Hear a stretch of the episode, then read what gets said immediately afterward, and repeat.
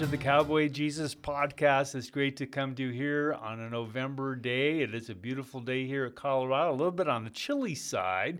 So it's fun to be downstairs in the basement studio at Columbine United Church doing this recording. I got a special guest with me today. Actually, she's not a guest, she's a colleague. Uh, Jill VanderWal and I have worked together for how many years now have we worked? Coming up on four. Has it been four years? Yeah, Holy cow.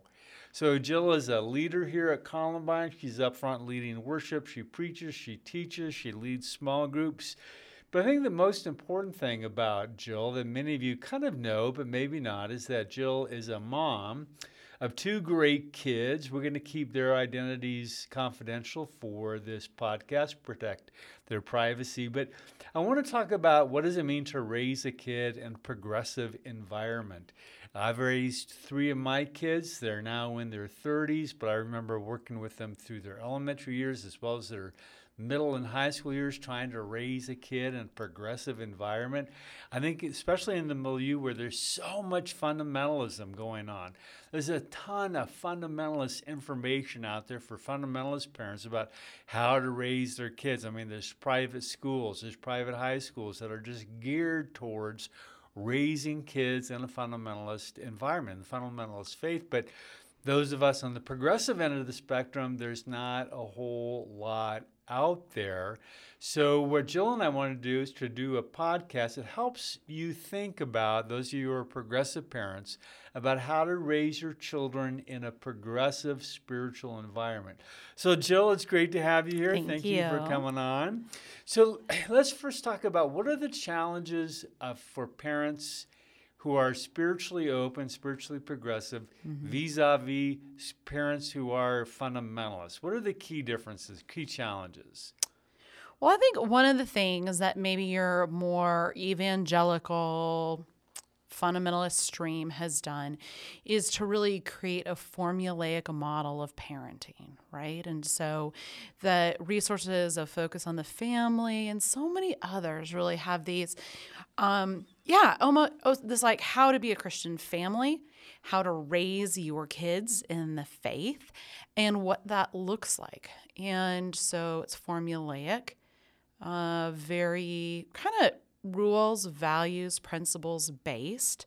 For some people, it works great. For other people, it's suffocating, right? And so for the parents that walk away from that um, or have never been in that pool, but that really value raising inclusive, progressive, um, I don't know, right? Like gentle, kind, loving kids where faith is a part of their life, but not in maybe that same rubric with the same rules and values that come with the evangelical fundamentalist slant. Um, I, it's a really interesting journey, right? I think that I see parents constantly asking these questions of each other of how do we do this? What does this look like? It is leaning into a faith with um, where there's space for questions and curiosity, and the knowledge that really, as parents, we don't have it all figured out. Even as a, a pastor, I don't have it all figured out. When sometimes there's a pressure to have everything figured out, right? Yeah, you know, the interesting thing uh, that you got me thinking is that the uh, things like focus on the family and um, all the material that's out there for raising a kid in a um, in a fundamentalist evangelical perspective, it's so predominant that it kind of feels like that's the model that you're supposed to raise your kid in. And it's only when you start raising your kids that you begin to realize, wait a second, this is not what it means for me to be a progressive, especially if you are an LGBTQI plus, you know, parent with uh, two moms or two dads. Uh, it suddenly you begin to realize that fundamentalist model just doesn't work. It doesn't equate to the values that you want to offer your kids, especially in this age where we're trying to be uh, mindful of gender differences. Maybe your kid is not you know, is straight, but you they definitely have friends that are uh, gay, lesbian, bisexual, trans, just all these different ways. How do you raise a kid up within this environment when really there is no model out there that says this is how you raise a kid in a progressive way? Tell me about that Facebook group that you're on uh, as far as parents trying to raise their kids progressive. I mean, it's a movement. and Things are people are wrestling with it. Yeah, absolutely. So, okay, first of all, I think before we even talk about like the resources and contemporary conversations about this, I think it's helpful, you know, for me as a parent, as I think through what my theological perspective is, right? And I think you and I have talked about this a lot, is I deeply resonate with original goodness. Uh huh. Original goodness, right? That an infant born is beautiful, perfect, and just this image of God waiting Right. to be born out in the world. Right. And so much of our faith, um, more conservative faith development, is based on this original sin. So even in my parenting and who I like, my whole, as I've walked more towards and live in a progressive camp, my whole frame of reference changes for the world, right? That my child has original goodness and divinity that we are seeking to nurture the image of the divine, right? And not control and control the bad, right? I And so that that's great. That's okay, great insight. so let's talk about like where we start, right? And I think your starting point, then you start to to meet other people on this journey of saying, how do we nurture goodness? I mean, I think that's something that I mean that's how I see you in all of your ministry, right? Of saying goodness, nurturing goodness, Mm-hmm. right. right? And I think, we, and that's what uh, my wife and I tried to do with our kids is try to take that inherent goodness that is within inside each and every one of them that is unique to them. Absolutely. They're not a cookie cutter. No. But to say, okay, how do we take the goodness of this kid, the uniqueness, and bring it to fruition? Mm-hmm. And spirituality was a huge part for both of us as far as how how to nurture that uh, within an individual. And every kid's different, right? Uh, all of our kids are so different. And so, how do we say, how did God give me this one, this one human to nurture? And it, it's like a stewardship 101 is our children. And how do we help them bloom and contribute and see their place in the earth? And so, this original goodness then, like, sort of permeates everything. We see them as good, their bodies are good. We'll talk about sexuality later. Um, we see the world as good. We see others as having potential goodness and things to offer us, as opposed to a fear. And the world is fearful. Um, if we step out of this line, we are going to have consequences, obedience, all these pretty heavy, you know, words that can be mm, conscripted. I don't know by religion. What's that word? You know, that Conscriptive works. Yeah, right. Yeah. So I think that's the basis. And so it's been so fun for me as a parent and then as a pastor and a learner to find these communities who are really seeking to be their authentic best selves with as parents, learning, growing in their own faith, in their own perspective, in their own journey towards wholeness. And then they are looking at their children and saying, what does this look like? um, to parent in a way that engenders wonder, creativity, a sense of connection to the divine, and um, wholeness ultimately, and gentleness. So how do you do that? I mean, let's talk first about okay. Nuts so and bolts. This is good philosophy, kind of nice things to think about. But uh, like when you're an elementary kid, you Yeah. have elementary kids. How do you do this with elementary school children? Yeah, I mean, I think it's really, you know, how we talk in our family. So a lot of it is language, what we talk about, and how we talk about things. Um, first, do we have compassion for ourselves? Do we have c- compassion for our kids? You know, my daughter um, spent some money at the mall this weekend and then was really sad that she had spent money on what she spent on. And I said, Hey, I'm 45 and I still feel bad about what I spent money on sometimes. It's a life journey of figuring out what is worthwhile to spend money on and what is not. And so I, you know, I realized with my husband and I, it's about how we talk about our neighbors that we do and don't like. It's about how we talk about current events. It's about what we talk about at the dinner table.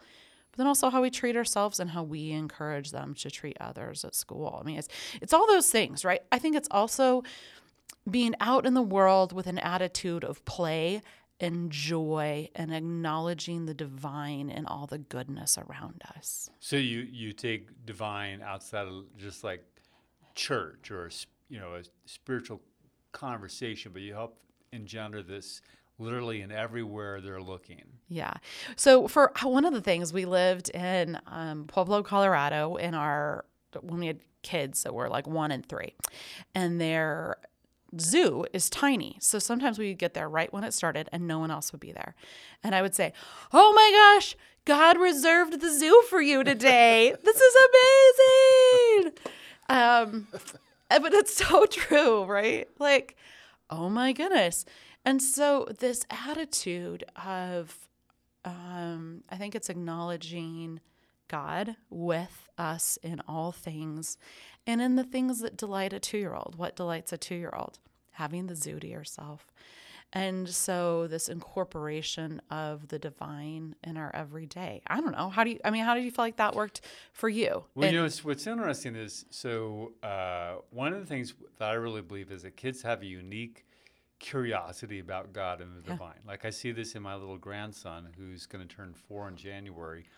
He uh, has this thing that he he always says, "Oh God, oh God, oh God," and uh, my wife and I are trying to return that turn that conversation by saying, "Oh gosh, oh gosh," but then we're trying to nurture in him a curiosity about God, saying, you know, when we say we don't say "Oh God" because it's a special name, and we talk about and God is in the trees and in the plants and in the water and in the air to help him see a broader sense of spirituality that just is like God is in heaven or Jesus is in your heart, which I think kind of confuses kids. They never get that. Mm-hmm. But to help them engender that natural curiosity so that they do see the spirit, the spark of the divine, mm-hmm. and whether it's their little buddy at preschool or a teacher or in their even in their relationship with you as parent i think mm-hmm. to help them see that sense of spirituality inherent in all things okay what about church is a faith community significant for an elementary school kid and progressive i mean i think always i think your community i think community on all levels right and so I think there's so much pressure to have our kids involved in everything, anything and everything, right? On sports and art camp and horses and oh goodness. So I think that uh, I think parents really struggle with why would we do church, right? Um, church if I just have to go for an hour and nobody knows my kid's name and we leave, and so I think that's one of the really important parts is creating church to be a community that is honoring of the individual that we know kids, we know their names, we know what they're interested in, and we care about them. Uh, you, Sticky Faith, I think, was a book movement about how to help kids' faith stick. And they said every kid, teenager should have five adults that know a kid's name. And that is very true, right? I think mm-hmm. that that both of my kids um, love church partially because they're like everybody knows us and thinks we're cool and they they might outgrow that um, but you know even as they're teenagers now they're like it's awesome. We walk in and people have adult conversations with us and ask us great questions and care and i think they feel like it is a place where they are authentically known. Now that is really different maybe from some of my peers who are pks who felt like they had to be they had to be mm-hmm. well dressed. They had mm-hmm. to be mm-hmm. quiet. They had mm-hmm. to be. I remember in my last church, my daughter, I. my daughter was there and she was doing back bends in the front pew as I was preaching. and I'm thinking, oh my gosh. But, you know, it's for me, it's um, giving them a lot of space to be in that community and who they are. And I've never had a grumpy church person say, Your kid doesn't do this, right? right? That they just get to be them. They don't have to be holy or interesting or well behaved. It's just a space where they show up. And, you know, how a church treats my kids is how they'll treat any kid. And so mm-hmm. that's a great training ground. Mm-hmm. Like, hey, figure it out how to be gracious and kind and loving. I think, like, for you and me as faith leaders, it has to be intentional work. You have to work with people, telling people over and over and over learn kids' names, names. greet a kid, say hello to a kid, mm-hmm. get to know get to know the kid, get to know the family, get I mean get to know them, create an open, welcoming mm-hmm. environment. All right, let's go to middle school and high school. So they're maturing, they're going from concrete operational thinking to more abstract thinking. Yeah. They might have encountered kids that are really conservative, maybe homeschool kids, or even kids in their in their school that just you know they've been taught. These p- kids have been taught to evangelize their um, their little buddies for Jesus?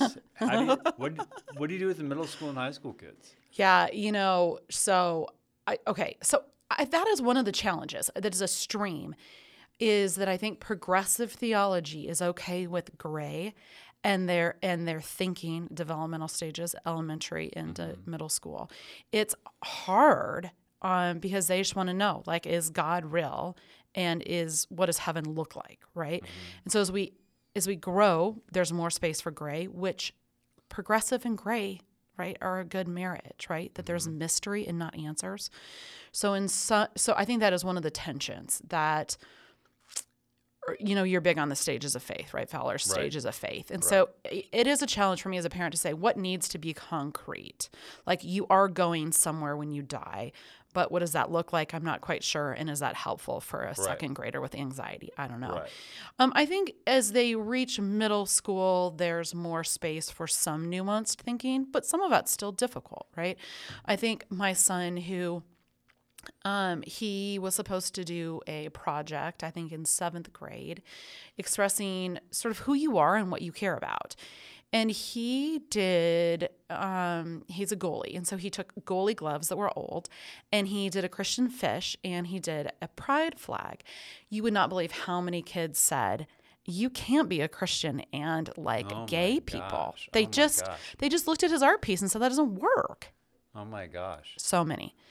And so, you know, because we because we have a community and we have a family who is, you know, on all places of being conservative and progressive and open and with different views of sexuality, we've really talked with them openly about this is how we are, but we really know that this is not what all people believe and this is this is why. And so we try to help them. I always joke like if they go to a conservative Bible study or something, um, they'll they'll have all the they'll have like the anti 10 steps of uh, evangelism PowerPoint for them. No, just kidding. But, uh, you know, I think we talk about it a lot. This is what God is to us.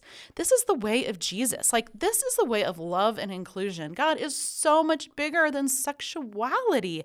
You are not defined by your sexuality, it is an expression in our lives, but it is not defining of you and who God, who you are in God's eyes.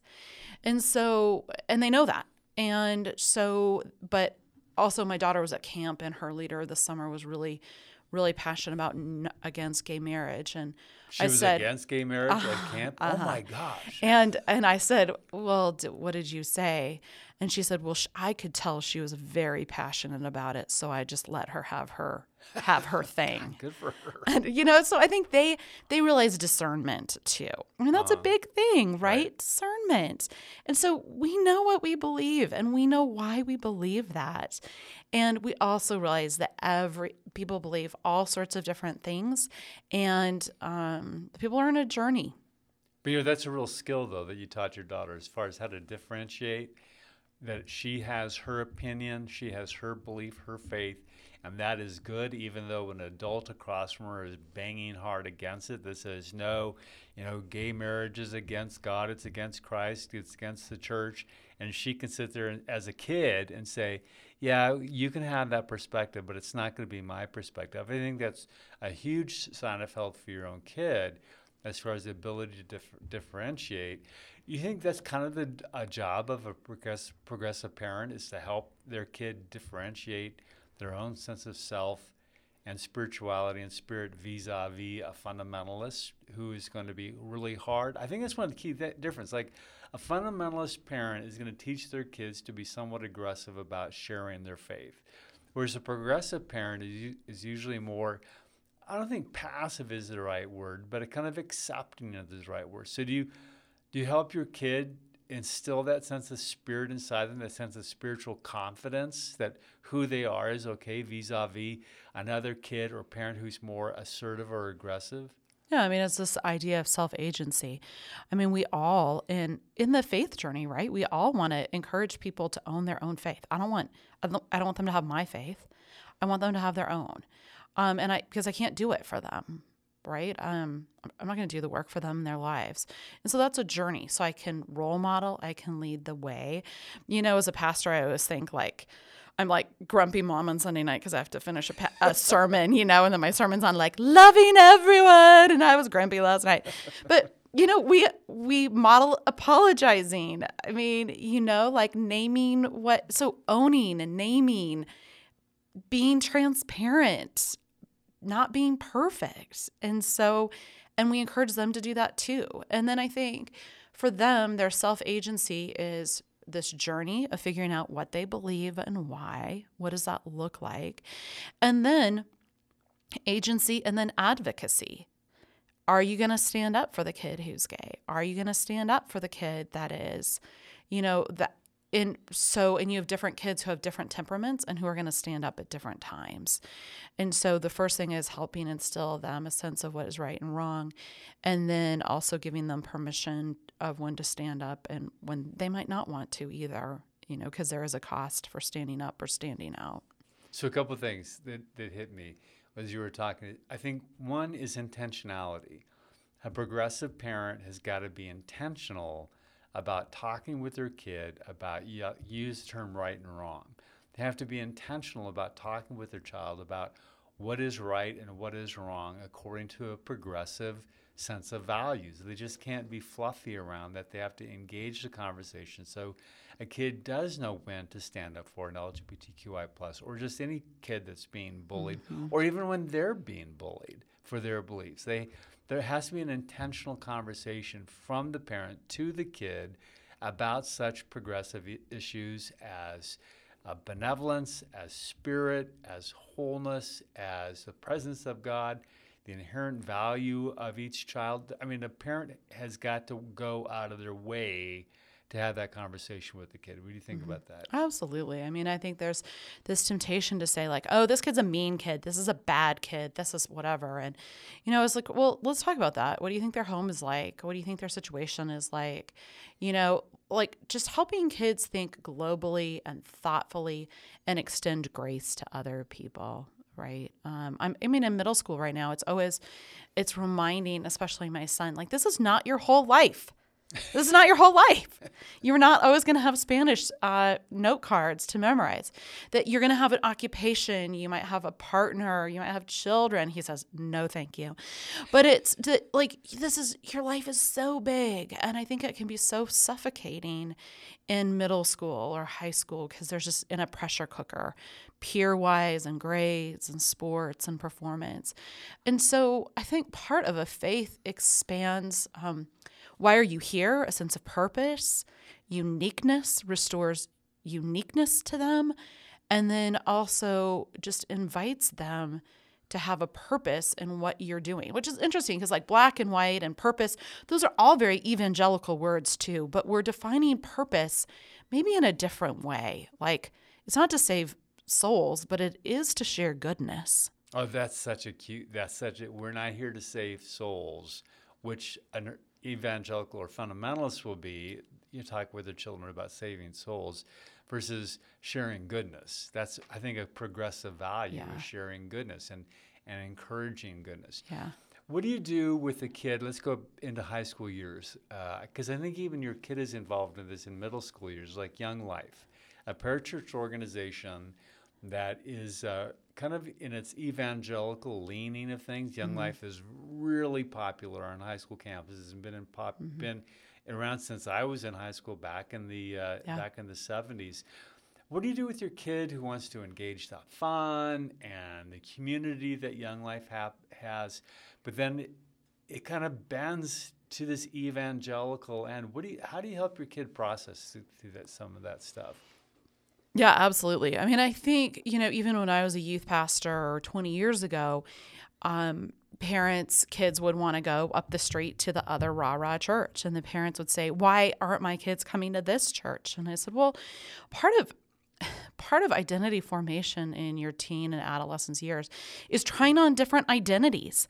That can be trying on different groups. It can be trying, I'm going to see if I want to be on the equestrian team.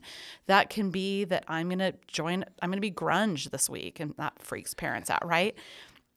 But part of I just accept that kids are trying on different identities. It gives parents lots of heartburn when that is like they come home and they say I might be bi next week and the parents like what? But all of it. It's it's sexual identities, it's emotional, it's all these identities that they're trying on and they're seeing what fits who they are, where they are, right? And so, um, one of my friends, who she's hilarious, she was sending her kid off to Young Life Camp, and she said, They'll tell you you're going to hell and you have to say the prayer, but don't worry, you're fine. You don't have to say it. And I just always laugh about that. Um, so what do they do? What do you they come home and they've said the prayer and they've accepted Jesus as their Lord and Savior? And you say, and "Gosh, they've jumped off the cliff." What do you totally? Well, you've just said that is like that's that culture. They really value that, right? Uh-huh. And I always just say, I mean, even if my kids did say that, what does that mean to you? And they would probably say, Well, I've always believed in Jesus, but I thought it was a good moment to say, Yep, I really do. And you go, Okay, that's fine. And so I think it's partially seeing um, seeing the good intention, but the good intention lasts for how long, or will those kids outgrow young life? Or does young life not become a safe place for the kid who is off the path of what young Right. life um, believes? Right. Uh, It's the same thing, you know, in Michigan, a mega church down the street that all these people, families were going to, um, wasn't okay with women in ministry. Was that really going to work for your family as your women grow, like as your girls grow up and are becoming engineers and all this stuff? Like, is it really a great soul fit for your church that doesn't let women speak up front? Hmm, doesn't seem like a lifetime fit to me. But so I would say that to those families and they'd be like, yeah, it might not be a lifetime fit. I don't know, but it's that's not my journey, right? I mean, Right. it's where it is right now for them and that the that formation box works until it doesn't right? right? I mean, it until it doesn't, and then it mm-hmm. suffocates mm-hmm. you or your kids, and it's life sucking, and you have to figure out a bigger, a bigger something. And give your kid the permission to go to the bigger something. Give your kid the permission to step out of that box so that when it's not working, whether it's Yeah. anti GLBTQI or anti woman, uh, even anti, you know, stereotypical masculine roles and helping kids see you don't have to do this. To give them the permission to step outside that and to think in a more global, different way. Absolutely, and are, isn't that just? I mean, what we would call our liminal spaces: divorce, a kid taking their life. I mean, any of these things, these crises that where we realize the box we've lived in or the things we've believed or bought into are not really big enough for us or serving us or don't work. And so, So let's talk about sexuality. Something that um, that Phoebe and I, my wife and I, really wrestled with how to teach our kids progressive sexuality uh, without suffocating them, but also helping them form uh, healthy boundaries so that their sexuality was not whoa just all over the place but yet there was healthy boundaries. How does a progressive parent do that with sexuality? Okay, so it goes back to that, I think, original goodness thing, right? Like, do we believe our bodies are to be feared, controlled, right? All that kind of stuff. There's lots of things we could say about that. Or do we believe our bodies are essentially good? And then, therefore, sexuality, sexual expression is just a really good thing. Um, and that our bodies are amazing and fearfully made. And part of that is sexuality. And then, um, and then how do we engage in sexuality as part of relationships with other people? And so that's something i'm still working on right? For me it's been in raising kids an open conversation about bodies and sex and reproductiveness and how amazing that is my husband sometimes just laughs at me at the analogies i use. At one point i was like well there's a red carpet. And when i was pregnant um, my son was like how's that baby going to come out? And i was like well there's a tunnel.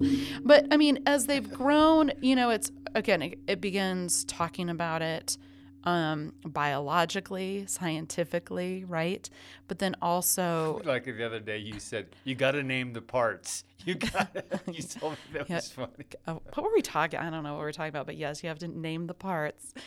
But yeah, so our bodies are, um, and you know, again, I some I can see my friend like shaking his head at me and saying, "Oh, you're so Boulder." I mean, growing up in Boulder, though, you know, you're like, I don't know. I'm sure there's a nudist colony up the road. I mean, you know, you're just like these these are bodies, and and this is great. And I think that somewhere in our in church and religion we've um, sexuality has been one of the main targets of control and manipulation and hiding and anything anytime we go into the closet and try to hide right that it's in, in darkness then um, it becomes control and power and manipulated and feared right and clearly women have fear have fared the worst in this, mm-hmm. right? Of it, of mm-hmm. not a healthy body image, of only being needed to produce babies, all these other things, right? I mean, I can see my more evangelical friends being like, "Oh my gosh, Jill, that's so unfair," but in some ways. Um, I think it's very fair. right, that there's a assessment. whole spectrum, and you know, it it's not my experience. Um, but it is so many people's experience of sexual oppression of um, just really hard things right? And so okay what was your what's like what's well, the question mean, so, about this? okay so i really want kids to believe boundaries. I okay mean, oh yeah how do we have boundaries? because like like you know my high school sons ask the question okay enough of the fluffy stuff. Can i have sex? Can i not have sex? When can i have sex? I mean they got to the or what exactly what exactly counts as sex yeah I mean, that's a whole yeah, other thing right. too i mean they they were asking really clear. It was like, okay, enough of the fluffy. Dad, give me really concrete advice. When can I? When can't I? Mm-hmm. And how does a progressive parent? Well, I want them to experience their sexuality. I don't necessarily want them having sex in high school. How do you how do you deal with that? yeah, I mean, I think it's every kid is different, right? I mean, there's going to be kids that are afraid of having sex until they're 32. I, uh, there are. I mean, oh my gosh. And then there's kids that are really sexually curious about. Um, and so for me, it's connecting okay so a healthy sense of their own body and agency over their own body that other uh-huh. they get to right. choose right. right. and so it's who touches them um, and appropriateness but then also adding as they grow the relational aspect of that and so i remember when i was talking with one of my kids about um, oral sex they were pretty sure they would never be interested in that. and I said, well, it's, I mean, it goes with a relationship. Yeah, most high school kids or junior high kids go, no. Uh, well, it comes with a relationship. And so there's things that I'm just going to say, like, what this could look like, but just so you're never like surprised in life. But and I remember one of my neighbors in Michigan, she was amazing. She always said, I just let my kids like Google everything, right? They can Google lyrics and the meanings and things because I want them to learn. I don't want my kids not to know what this is. Uh, I remember um, at one church, we used to do a sexuality retreat and um, one kid asked what oral sex was, and another kid said, I can answer that. And so the leader was like, Sure, answer it. And he's like, Well, it's when you're on the phone and you talk real dirty. and um, you're like, No, it's actually not what it is. But so but you want kids to know, right? You, um, you want to know them to know about their own bodies, what things are. I can't, I mean, working with youth over the years, I can't tell you how many kids reach like 15 and don't know what parts go in what parts for right. sex. Like, right. that's not going to work. Right. And so we need kids, especially in this day and in media, we want them learning from us and we want to have open conversations and a not fear based also not a value base around sexuality. And so that's one kind of odd thing that is really broken about religion is that um, religion and then purity goes with value. Right. And that's had just really negative and disastrous. Because I think, you know, again, it goes back to intentionality. Kids will learn about sex and sexuality. All they do is Google anything. Uh-huh. You know, they, and you don't want, we don't want them finding out about sex via the latest porn site we want them to find out about sex from their parents. That means you have to be open and talking with kids when they're little about the parts, what part goes where, what's male, what's female. And yeah. then, then when they're in junior high or middle school and high school, to be able to talk with them about a bigger aspect about what is their sexuality, what does sexuality look like, what is heterosexual, what is uh, GLBTQI sexuality, what is transsexuality, and to be intentional about that conversation so that yeah. they're having it with you instead of with uh, with the internet or with their buddies at school that they have some type of meaningful, intentional conversation with an adult around them. Yeah.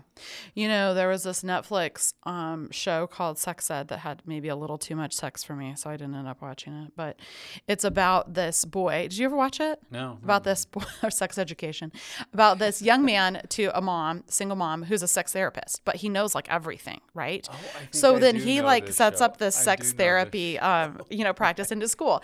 But it, I mean, it just tells you like what is the value of one kid that actually knows about sex? Like, come on, you've got the hookup. You can like you actually know about this, and so it's it just cracks me up. But it is it's um how do we how do we invite them in right and this is part of how they navigate an adult world and I think also you throw media on top of there. I mean, the amount of kids, you know, parents think it's great for them to have a cell phone. Well, then they're Snapchatting pictures of every body part in the world. I mean, by 10, 11, 12. And so part of that is with my kids, I've, you know, we talk about their digital footprints a lot too and saying, you are never taking, like, never take a picture of anybody. Ever. I That's mean, an- ever. That's go to that intentional because you know as parents we don't know about Snapchat and everything. They do. I think you have to really tell them crystal clearly, no, you're not taking a picture of a body part and sending it to a friend, even if you think you're joking around. No. Kids get in serious trouble with Uh, that. yeah, absolutely. And so it's it's just all of those things. And sometimes my son, especially, accuses me of being paranoid, but um, I call it wisdom. He maybe calls it paranoia. You, you call it what? he calls it paranoia. I call it wisdom. Oh, But um, you know, he's always like, "Mom, I can't believe he would say that." I'm like, "Uh, yeah." So just it tr- being curious, trying to learn, being willing to have the hard conversations, and then being not the angry, shaming, blaming parent when your kid comes to you with something that's scary or rough or hard. Yeah. The switch. Uh, another topic that I think a progressive parent needs to wrestle with is whole notion of discipline. And I think that when we talk with our elementary school parents, I think, you know, uh, consequences, natural consequences, timeout, using kind of no corporal punishment in any way, shape, or form, but natural consequences for things, timeout. Um, but I think when it gets to be middle school and high school, discipline is a really tricky thing because you don't want to press a kid. But again, they have to know consequences. They have to know boundaries. What's what's safe, what's not safe, what's appropriate, what's not appropriate. As a progressive parent, how do you discipline your kids? Oh my gosh. um you should have just seen Jill's face. uh yeah. This is i a mean you know whatever. I mean i just think it's so funny. You know we read we read these books. As you were saying that i was thinking about like all the books of love and logic and oh my gosh all the books of different parenting things that i read. And okay so there's two things. You have the a kid's temperament and no two kids are the same right. right? Then you have the parent's temperament. And I realize what I mean, what I know about myself is, that I can make a sticker flow chart and I will lose the stickers by the third day. and um, so my husband and I joke that he runs a tight ship and I run a pirate ship. And that's it. I mean, that is it. And so I You- um he runs the tight ship, Ship. and you run the pirate Yeah. ship. Yeah. Sometimes he'll be like, "What are y'all doing? Uh, having fun? Yeah." Um, and so for me, uh, oh, you know, I'm busy. I work a lot. I th- I am type A, but maybe um, I don't know in recovery. But there's only so much I can keep track of, and so, so if I set like this impossible like rewards and consequences and whatever flow chart, I can't keep up with it. So for me, what seems to work in my parenting is some natural consequences, right? Um, encouraging kids to take as much responsibility as possible. They can do chores. They can do the, the laundry. They need to unload the dishwasher. Like they are involved in the workings out of our house. And if the things we need them to do do not work, then there is some loss of privileges. But really, I mean, really, the biggest thing that makes sense to me is staying in a relationship with your kids where there's a heart connection and you are problem solving together what you need from them to make this family in the house work and what they want. Do you? Uh, my wife and I use grounding. We try to have a, a flexible, open, again, the dialogue with the kid as far as what works, what doesn't work, what's acceptable, what's not acceptable. But there are a couple times where we said, okay, the high school version of timeout is grounding. Yeah, for sure. You, you've just lost the privilege to spend time with your kids or to do with your friends or to do whatever. Do you still do that? Do you do that with your kids? You know, I think it'll change as they have more like mm, parties, peer cars. You know, I mean, uh-huh. you can take the car keys away. I, you know, right now our life is so. It, it's just like consumed with soccer and dance and activities and there's not really a lot of like you're grounded mm-hmm. type thing it's just just because where my kids are mm-hmm. um but yeah i think you know, I also have one child who's like, you can take away everything. I don't care. And so when you have that kid, you're like, oh, okay. Um, I don't know. what could we try next? So again, I don't, I don't know. I don't have a formula about this. I think a relationship and treating kids the way we would want to be treated, right? But realizing that developmentally they've got a lot of teenage hormones, they're trying to figure out a lot of things. And what, what really what we're asking them to do is grow in their executive everything is executive functioning, right? Right. And it's just hit or miss. Did you brush your teeth? Did you take your vitamins? Did you I mean it's all that stuff that um, we would love to not have to nag them about, and we're encouraging them to be self sufficient. And so for us, we try to remind them the bigger picture is we want you to be a viable, productive human in the world. That's what we're working for in this house. I'm not asking you to scoop litter just to make you mad. it's actually just about owning responsibility. Okay. I don't know, right? I mean, I think sometimes the kids are like, you're just making me mad. I'm like, mm, no, I just don't want to smell the cat. So uh, I don't know, but I guess at this age, it's more taking tech away. You know that tech is so Okay, there, taking tech away. limiting and taking tech. You know, and I've had so many grandparent friends say, "I'm so glad I didn't. I don't have to raise a child in this generation. They're so addicted to tech." I think navigating tech i- is just a full time job. How do you do it? I mean, because uh, you know, uh, I agree.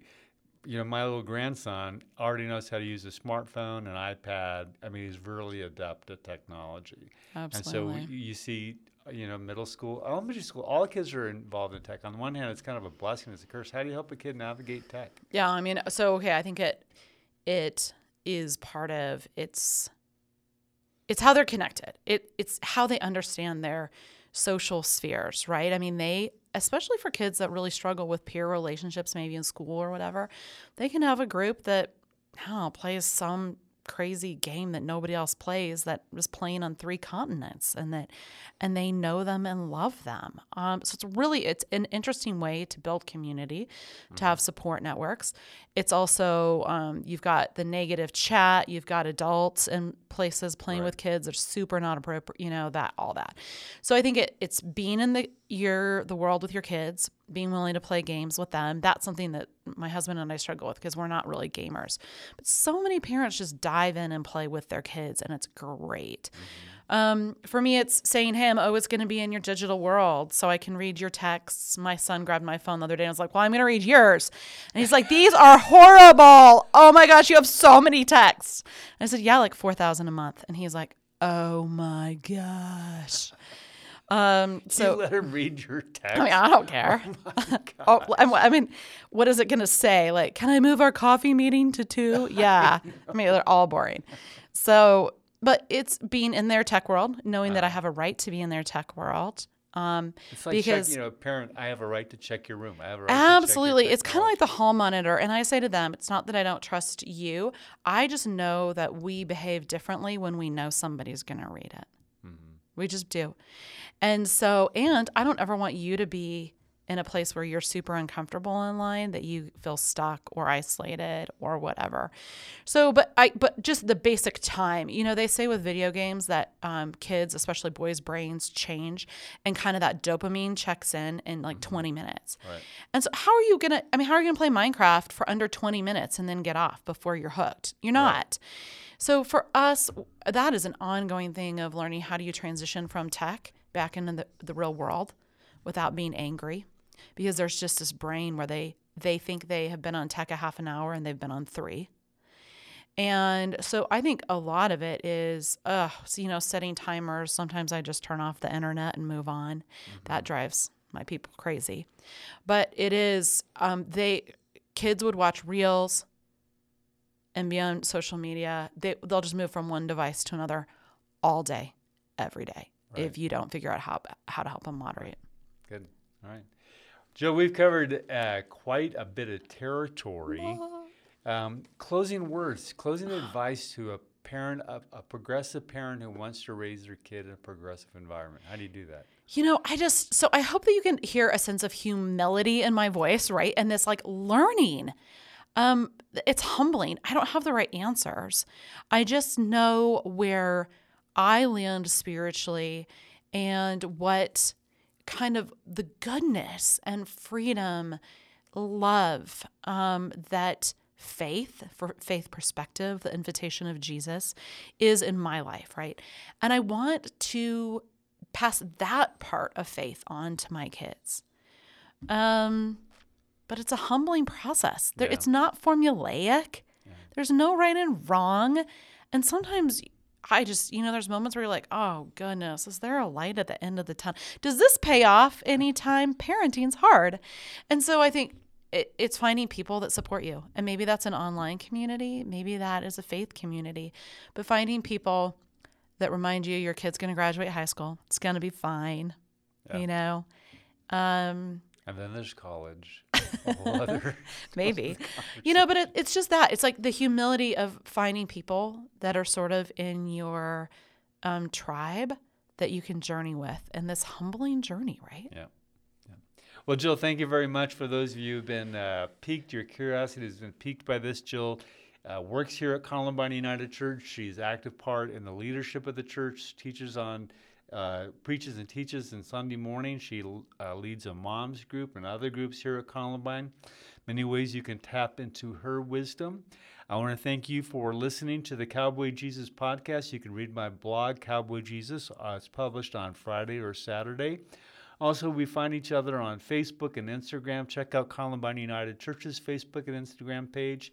And I want to th- say a huge thank you to Columbine United Church for hosting this podcast and allowing me the time to do this uh, do this work. All right, thank you for joining us. Take care. have a great week